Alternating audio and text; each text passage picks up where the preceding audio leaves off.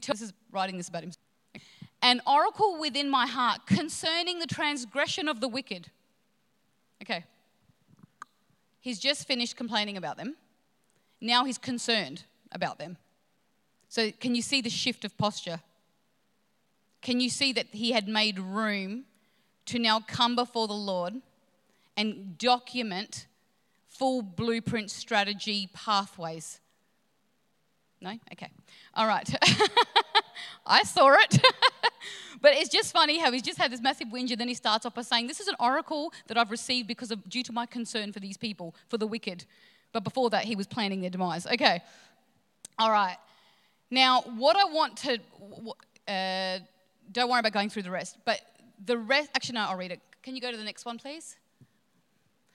For he flatters, he's talking about the wicked now. For he flatters himself in his own eyes when he finds out his iniquity and when he hates. The words of his mouth are wickedness and deceit. He has ceased to be wise and to do good. He devises wickedness on his bed. He sets himself in a way that is not good. He does not abhor evil.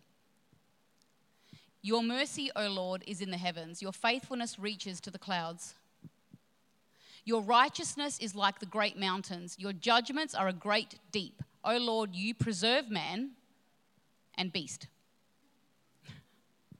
How precious is your loving kindness, O God. Therefore, the children of men put their trust under the shadow of your wings.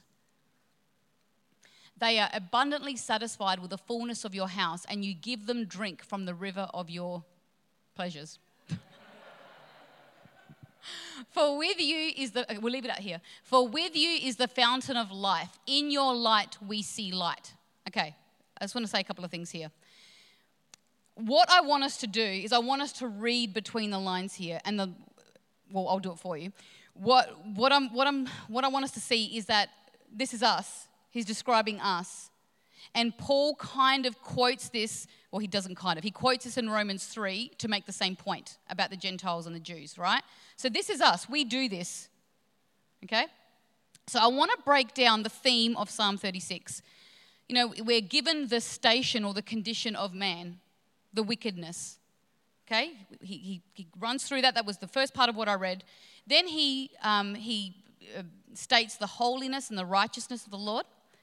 And then he brings in the fact that the God is merciful and he, he preserves man. And he doesn't, there's no distinction there between what man he's talking about. He's not talking about righteous or wicked. He says, You preserve man and beast, right? And basically, what the summary of that is that the unconditional provision of the Lord is for all men to access at all times. It's, it's, and then he talks about the fountain. I'm going to break down the fountain in a second. But it's conditional. So it's freely accessible to all men at all stations, but it's conditional. And then the, the reward or the focus here is for with you is the fountain of life, and in your light we see light. So, what does that even mean? Okay.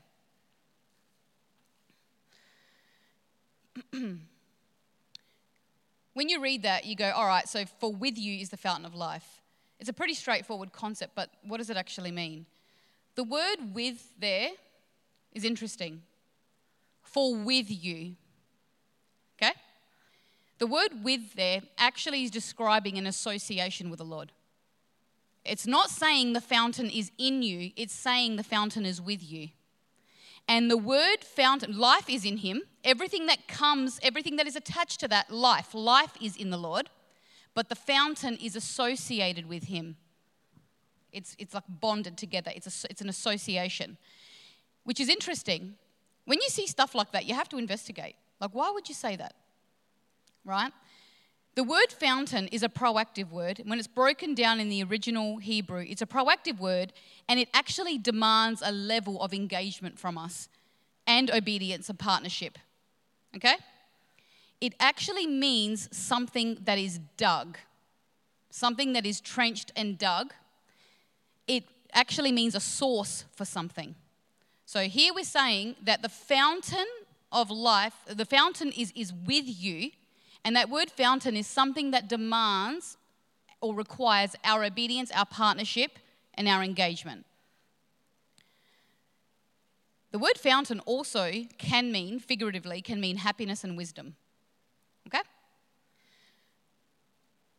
So basically, what that's saying is that we need to create a space that these resources uh, can flow into and manifest in our worlds, right? We need to plow and we need to dig a well in order to tap into that endless supply. Pretty straightforward. But did you know that the root word of fountain actually means to break down, cast out, and destroy? Where have we heard that before? Right? So, over in 2 Corinthians, we're, told that everything that raises itself against the knowledge of God has to be torn down, cast out, and destroyed, dethroned. So, when I read that, this is my opinion. When I read that, I go, so the instruction given in 2 Corinthians about everything that raises itself, and clear instructions, word for word, cast down, dethroned, whatever, is actually an assumed default that we have already created a space that is putting our money where our mouth is. That's what that's telling me. It's actually saying to me that if I have plowed and dug a well, if I have if I have plowed and created a space that I now am a fountain, I now possess, own, have become a fountain that is associated so closely to the Lord that my ability to tear things down, take things captive, a lifestyle really that is should be our default should be easy.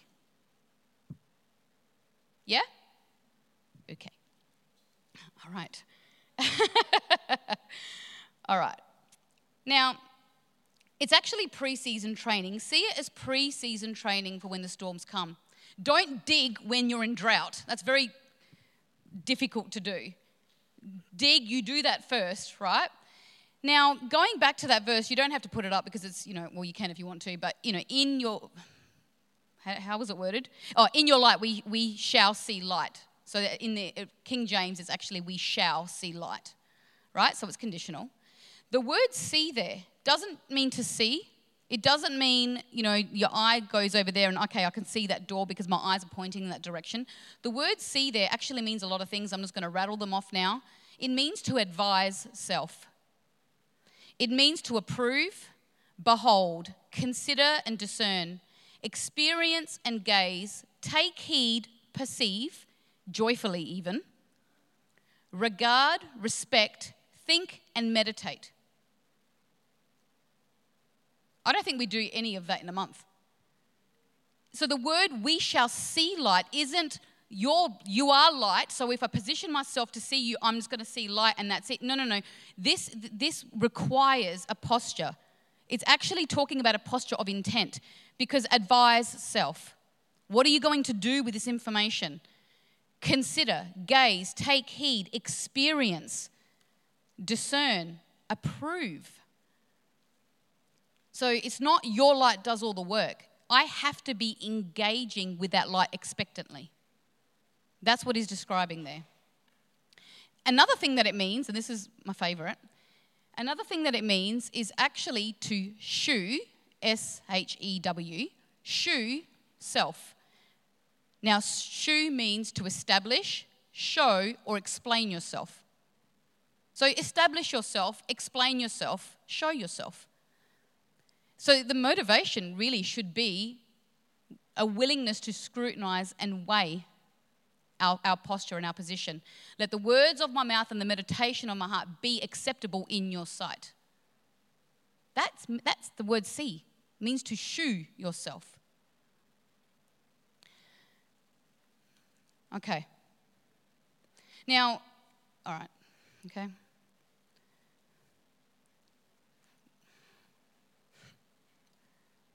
It's going to take a sip of water.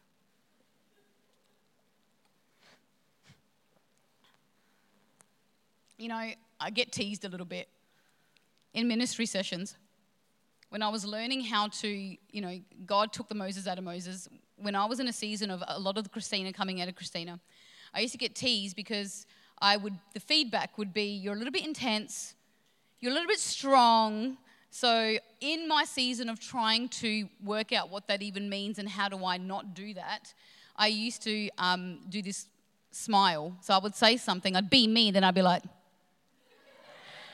and then Rachel would say to me, Stop it. You're scaring people. so I'm trying so hard not to do it. Okay. it's Just like, is everyone okay? All right. So, I just wanted to lay the foundation there of what it means in, I haven't finished, but by now, the foundation of in his light we see light. So I'm going to reword that in my own way, in a couple of different ways, just so you can hear it, okay?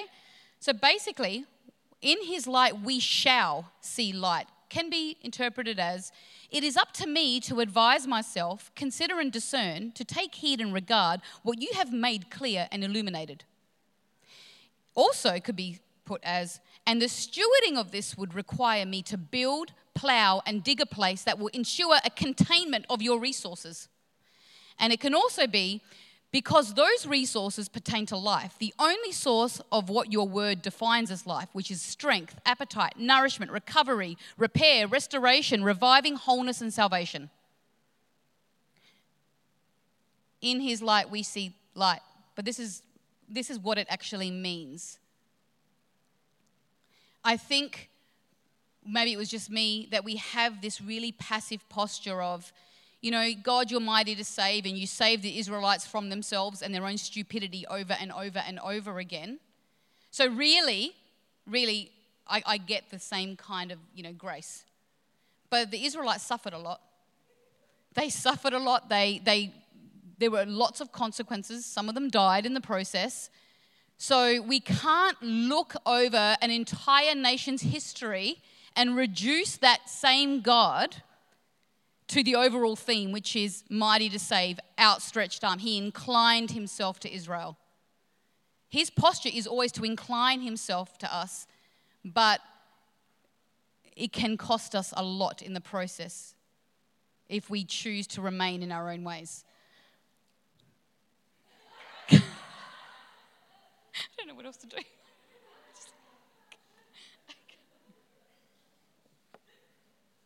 So, what can cause us to not see the light? All right. I think so. What, what can cause us to not see the light in His light? So the question isn't whether you know God's always light; it's whether or not we shall see His light, see light in His light. Well, let's just define what light and darkness is. Let's just start there. So let's go to 1 John 1 5.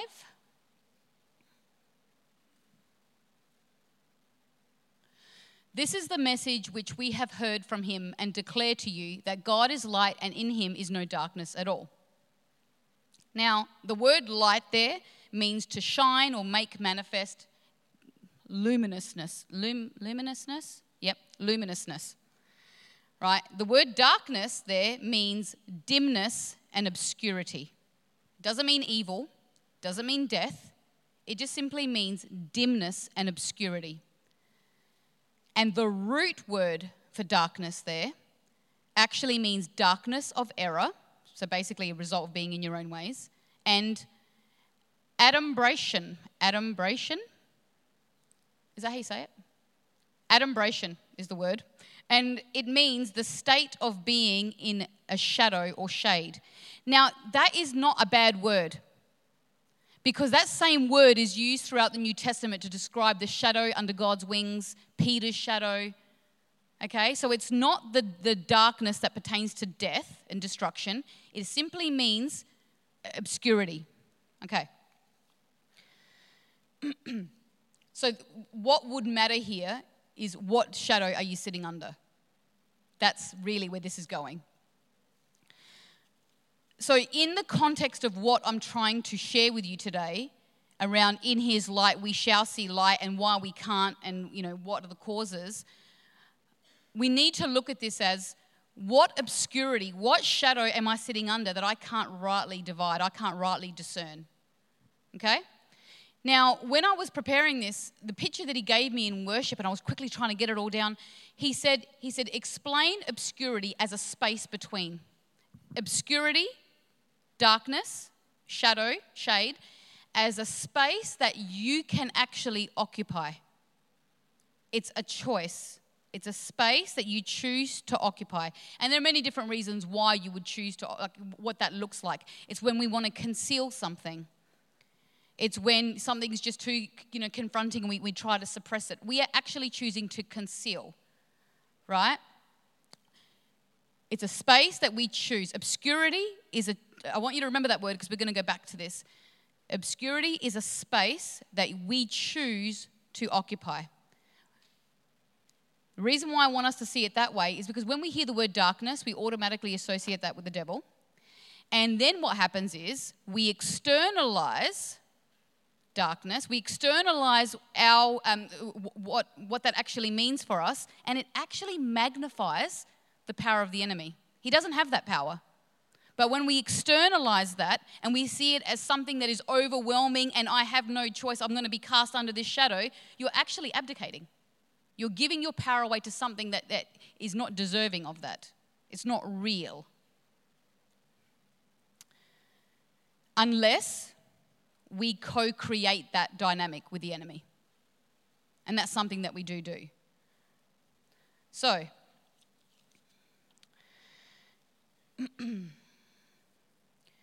it's so obscurity is a place of dimness that we choose to occupy through being in our own ways, and I'm going to go through that more in detail in a minute.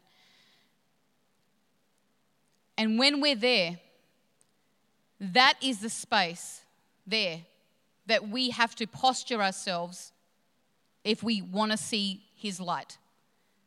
When we're inviting light into a place, this is the place that I'm talking about.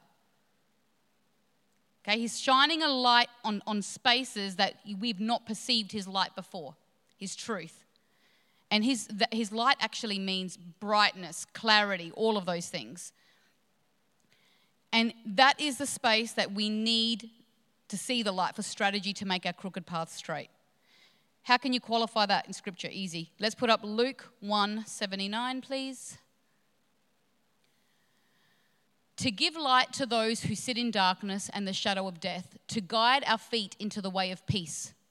So, this person is coming from a place, they're sitting in darkness. So, if we want peace in areas of our world, we have to, in that place, in that space between, in that place of obscurity.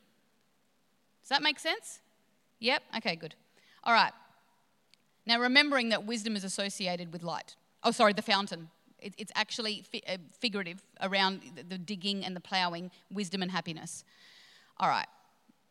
So, how can we be in a situation to not see the light? I'm probably going, struggling both back and forth. Let's look at John 1 5.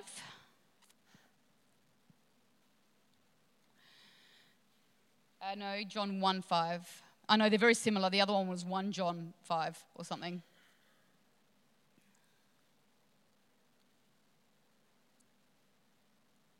Okay, I'll, I'll just, it's all right. Okay. And the light shines in the darkness, and the darkness did not comprehend it. We're all familiar with that one? The light and the light shines in the darkness, and the darkness did not comprehend it.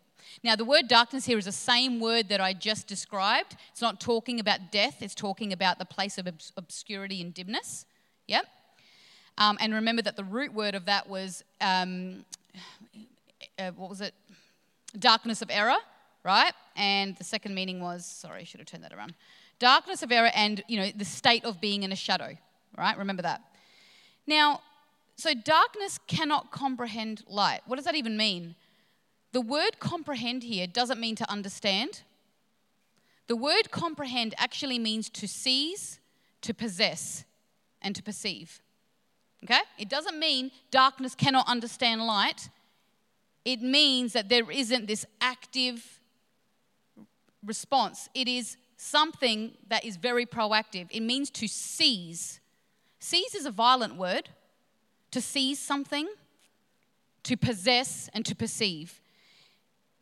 So it's not associated with understanding. I mean, apart from perceive, yes, perceive means to understand, but I want to take you to another portion of scripture where that same word is used. Uh, I, don't, I didn't give it to you, it doesn't matter, I'll just read it out. In John 8 4, we, you know, we hear about the woman that was caught in the act of um, adultery, and then they came before Jesus and they were like basically saying, you know, punish her type thing. And the words that they used was, this woman was taken into adultery. That word taken is that same word, comprehend. Okay? she was seized into adultery. So, what the, the point I'm trying to make here is that she didn't wake up in somebody else's bed. Her heart was occupying a space of obscurity that affected her ability to rightly discern, rightly divide, and she started to give herself over to something in order to be seized. She wasn't kidnapped. She, she wasn't kidnapped out of her husband's bed and thrown into another man's bed. Her heart occupied a space of obscurity. In order to be seized.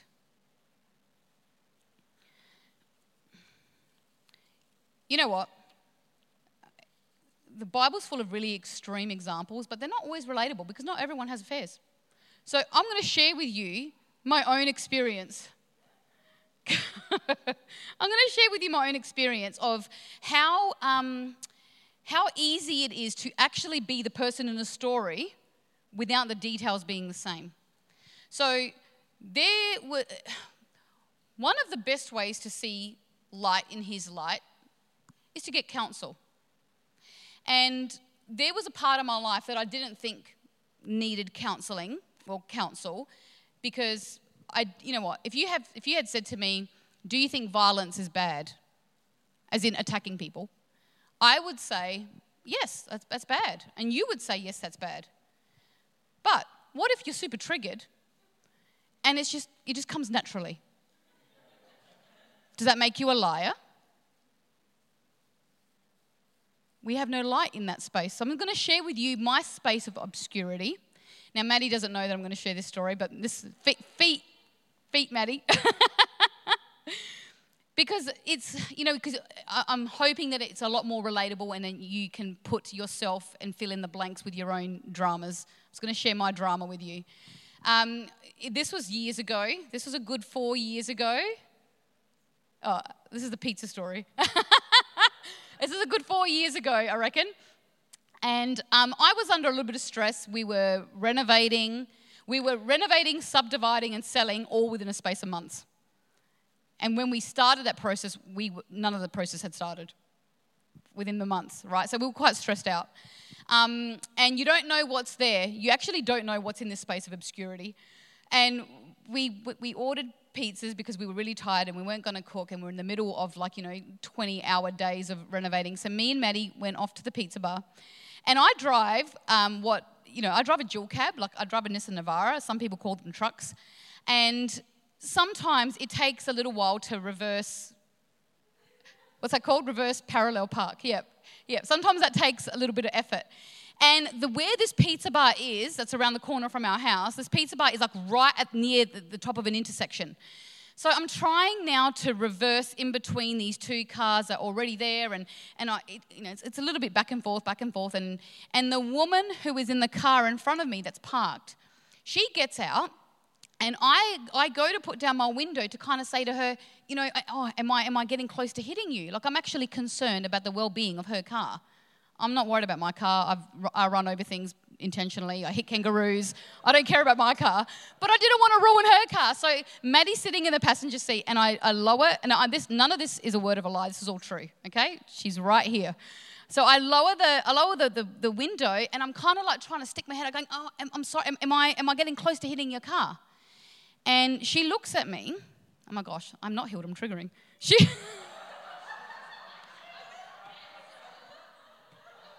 I'm triggering. All right, whatever. Okay, it's okay. I can tell the story. yeah, I know. Yeah, you saw her come up. All right.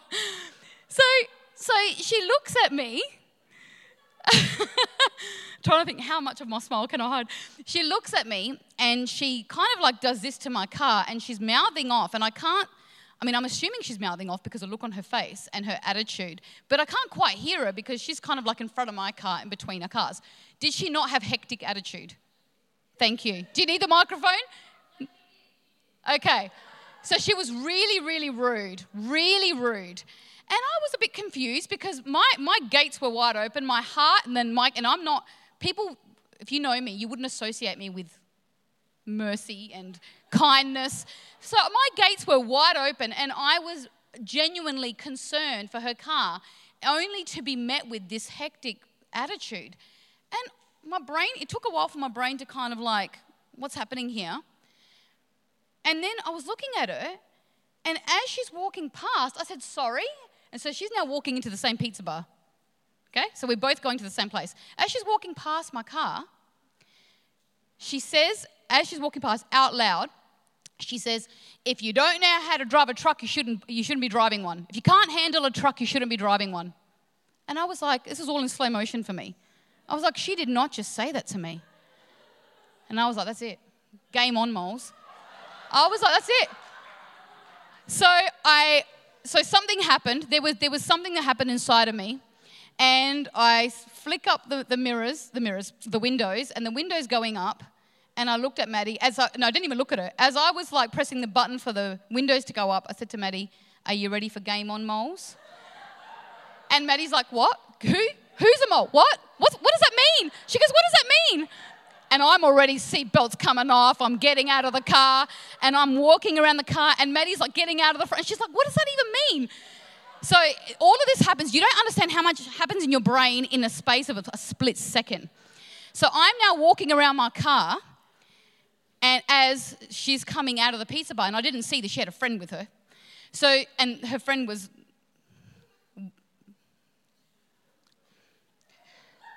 She, she'd never gone a day without food. Let's just put that there, right? So she's coming out of the pizza bar and she's got her friend behind her. And all I'm hearing, this is all, this is, let me bring you into my, into my head for that moment. And I'm seeing this and I'm going, oh, okay, there's two now. And I've got Maddie still trying to get her giraffe body out of the car, who's still questioning what does game on moles mean? And so I'm having to make some very quick decisions. And I'm going, okay, so she's going to be pretty much useless to me. And as I'm walking up, I'm like, you know what? I don't care about the biggie behind her. I'm the, I can take the first one. I can, t- I can take her hands down. I can take the first one. And she's, now, she comes out, she opens a pizza bar door, she's walking out, and she's holding p- two pizzas, two boxes. And I was like, beautiful. beautiful. This is what's going to happen. I'm like, easy. It's going to be a flick up of the boxes, and while she can't see, my elbow's going to follow. This is it. This is all it. And I just hope to God that Maddie by then has understood the assignment and just stops the other one from sitting on me. I don't know. I don't know. Just think of something. just think of something. And right as she came out, so this all happened in the space that it took her for, to, for her to push a door open. So as she's pushing the door open and she's carrying the pieces, she looks up and she sees me standing there waiting for her. And I said, I'm sorry, what did you say? And she, she went like that. And I said, I'm, I'm sorry, I didn't hear you. What did you say? and she, she the pizza boxes were doing this and she bolts towards her car. Her friend doesn't know what's happening and starts running after her. And I don't know, some things came out of my mouth. Some things came out of my mouth, and like I sort of like took two steps towards her car. And then I remembered that I had Maddie and that Rachel was my boss, and I had to control myself. so I went into the pizza bar and I was fuming. I actually I don't have too much memory of what actually happened because that's how angry I was. Then I went home to tell my husband, thinking that he was going to be like, yeah, yeah, like, you know. He was like, babe, that's disgusting. What were you going to do? And you had Maddie with you too. Like, what were you thinking? So I was so angry and I was so, I believed I was so right that I took that to counsel. And it was a little bit of a confession of sin. But anyway, I said to Rachel, I said the next day, I said, listen, this is what happened to me. Thinking that she'd be like, because she's a lawyer, for those of you who don't know. And let me also say, the law does not work like it does in the movies. I said to her the next day, I said, listen, I said, this is what happened, and this was my plan, and this is what I was going to do. And uh, th- that, that's true, yeah? Like she started it. And Rachel was like, no. no, you were going to make it physical. And I was like, okay. She basically said to me, Do you see how there's a value system that is very questionable? She said it in her own words. But I realized, crap, I was this close to being bailed out. Uh, who was I going to call? I'd have been too scared to call him. That would have left me with only Rachel. And then what about Susie with Maddie? So it put me, I was occupying a space of obscurity where I had no ability to rightly divide. And you know what? Had she gone me, had she answered the question and repeated herself, which would have re triggered me, I don't know how this would be right now. So I just want to show you, maybe now you can see where you occupy space of obscurity. And I'm, I don't mind, I don't mind taking a bullet for the team, but this is, this is what a place of obscurity looks like. Okay, so there we go. There we go. All right. But I didn't do it. I didn't do it. Come close a few times, but anyway. so basically, we need darkness conceals our ability to access clarity, plumb line, to discern, to divide. It really does. So I'm just but the point that I want to make here is that it's a choice. It's a choice to occupy that space. There were reasons where I, that was my default, deep down, that this person still existed inside of me. There was reasons. I had, I had plenty of reasons. Just like we've all got reasons for, for behaving and upholding a value system that is flawed. Now, how do we land in the space of obscurity? I mean, this, I'll go through this really quickly. Sin, Okay, so we, if you're in a place of sin and you're aware of the sin and you know it's sin, but you keep choosing, that's a different, that's a whole other ball game. I'm not talking about that today.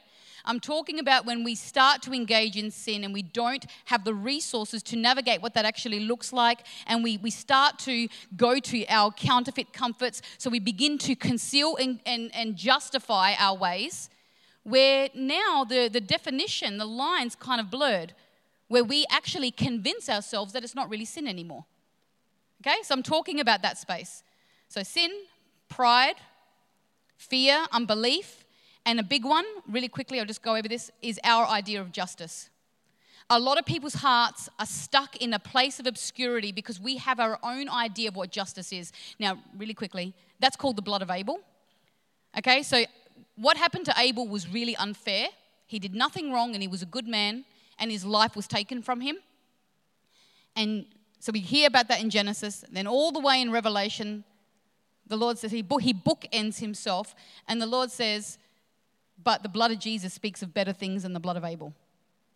So people, I can't tell you how often I see this, and even for myself in blind spots that like shocked me, where a part of my heart was caught in a space of obscurity where I had no clarity, I, I didn't know how to make certain crooked paths straight because my heart was still holding on to an idea of justice, crying out like the blood of Abel. But really, and you've heard me talk about this before, we have to lay down and surrender our idea of justice in order to plead the blood of Jesus. You can't do both. So, a place of obscurity can also be because of a wound or an injustice.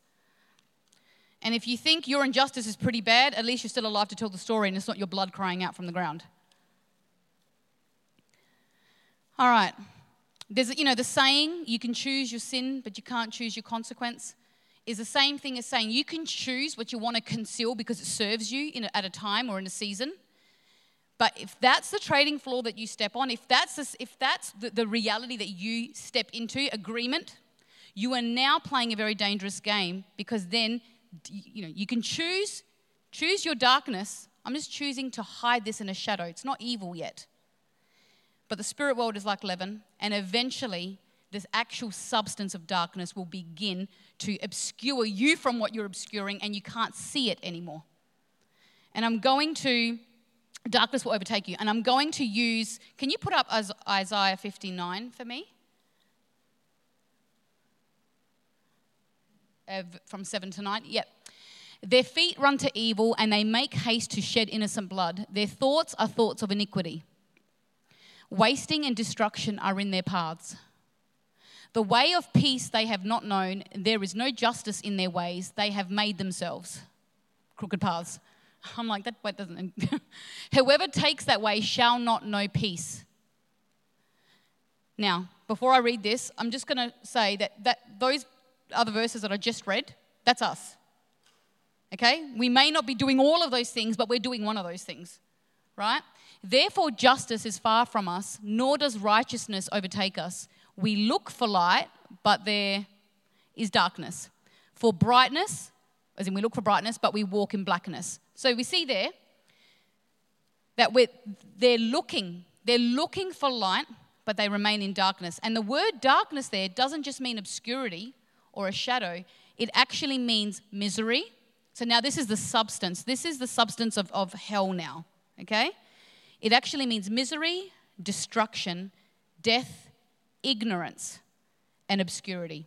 So you can choose your darkness when it serves you, when it suits you, but it's a dangerous place to be. You can choose to conceal something because you don't want to deal with it. You've got pride, you're fearful, it's going to cost you too much, you don't know, you, you, you, know, you feel you're not resourced. But where is that line that that then turns into with that? Because you are now in, a, in the space between. Okay? You can choose your level of concealment, but you can't choose when and how that's going to tip over into actual darkness. Okay. All right, I'm going to wrap this up really quickly. Mm. Okay. Eve was brought into a place of obscurity. She was compromised. Where you are in obscurity, that space, you're compromised. So, going back in the context of ministry sessions, because this is how you are able to practically apply what I'm talking about today.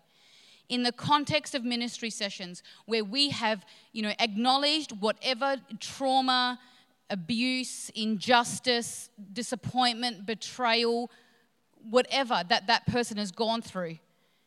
There is a place to, to you know, acknowledge that and honor the heart in that. But then there has to be the, the, the pathway has to look like unto exchange, has to include in your light, I now am bringing this thing and giving you room to for your truth to now weigh, test, and balance this. We're bringing something up against his plumb line of truth. And then and only then are we able to find a place for repentance. His truth, his plumb line reveals everything that this is made of. Darkness, not, not the demonic type, the, the shade, the shadow, the, obscure, the obscuring type. Both, are, both light and darkness are coverings and they have their own agendas. Light is to reveal, illuminate, brighten, bring clarity, and darkness is to keep us from those things. So it's not really a hard choice to make, is it? But as human beings, part of our nature is we, we feel that that space of coming into the light and, and offering and surrender, surrendering something in the light with the expectancy to be shown something objective and not what our idea is actually requires vulnerability and exposure. And we are wired to believe that those things are going to cost us and they're going to put us at a disadvantage. And that's not the truth. That's not His original design for us.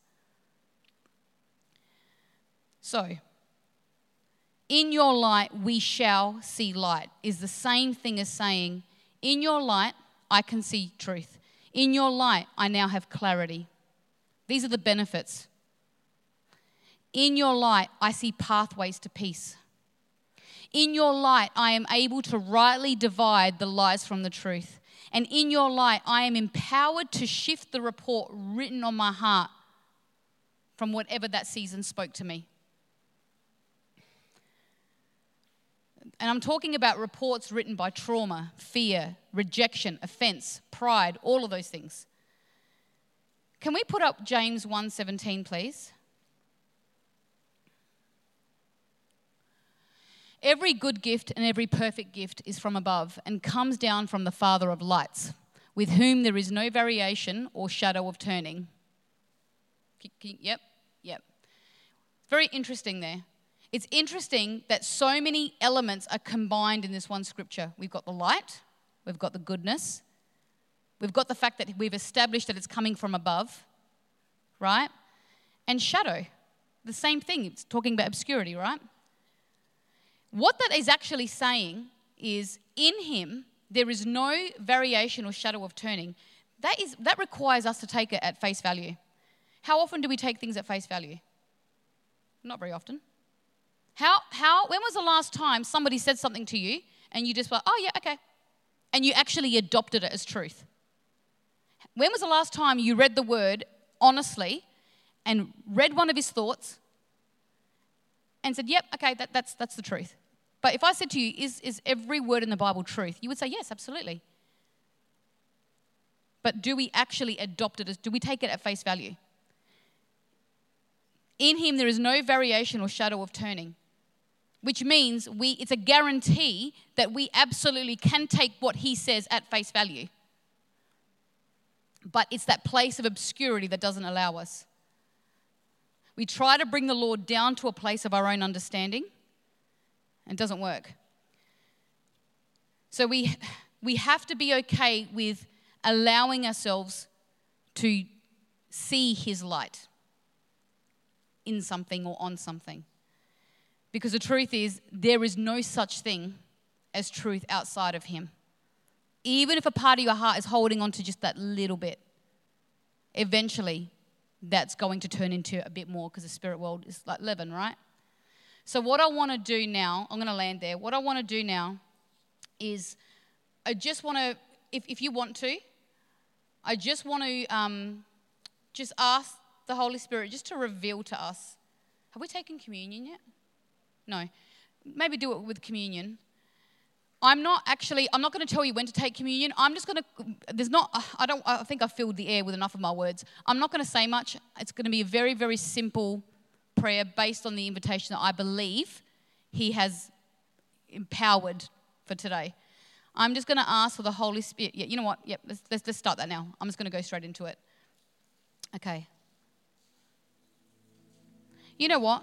If you're expecting to see His light, why don't you stand up? That's a good, that's a good start.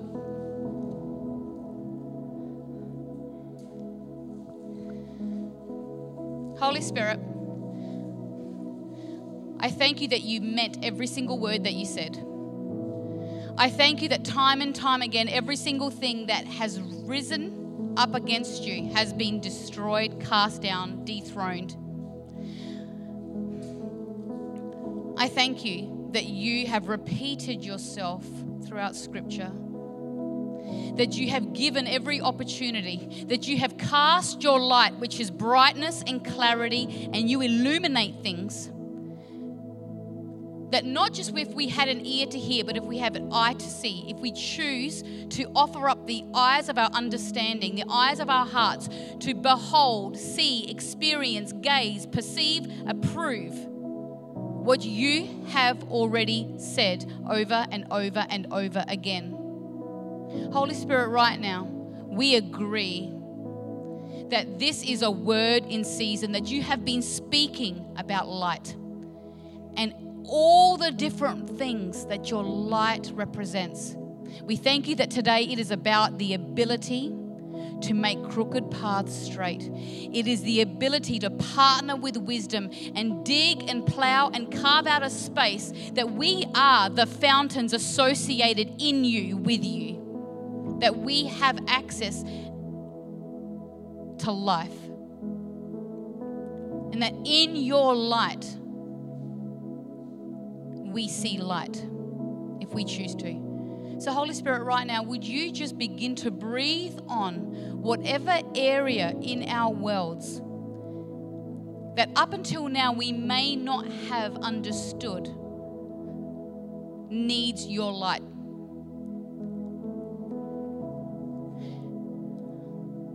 We thank you that you never half do a work. We thank you that you carry full counsel. We thank you that in the illumination of that thing comes strategy comes solution, comes empowerment.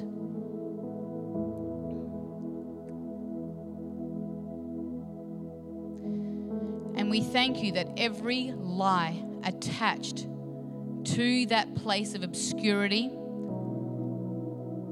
whatever he's breathing on right now, whatever lie you have empowered to suit your circumstances, just repent of that.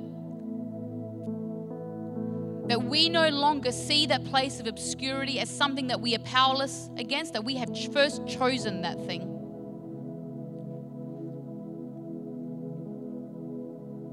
And we thank you that you are the Father of lights, and every perfect gift, every good gift comes down from you, and that in you there is no variation or shadow of turning. We thank you that you are the reward.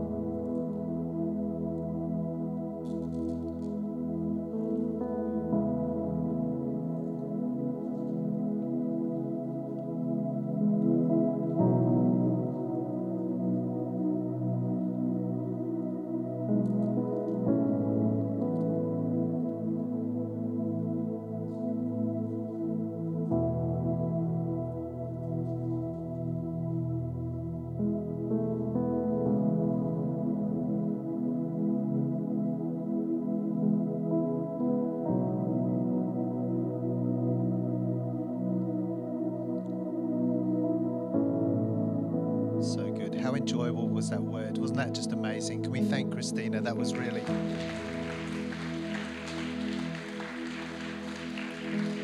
Really, really, really, really awesome. Such a great word, and such as as she said at the end, such a word in season, time, time of illumination, and understanding what light really, really is. So that just spoke to me so much, and I'm sure many of you guys as well. It's going to be a great week ahead, isn't it?